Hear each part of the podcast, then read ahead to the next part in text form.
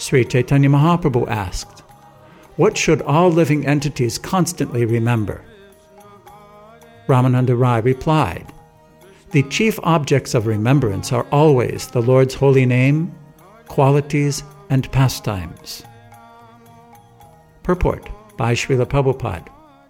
Srimad Bhagavatam 2.2.36 states, Tasmat sarvatmana rajan hari sarvatra sarvada shrotavya kirtitavyascha smartavyo bhagavan nirnam. Sukadev Goswami concludes, the business of the living entity is to always remember the Supreme Personality of Godhead in every circumstance. The Lord should be heard about, glorified, and remembered by all human beings.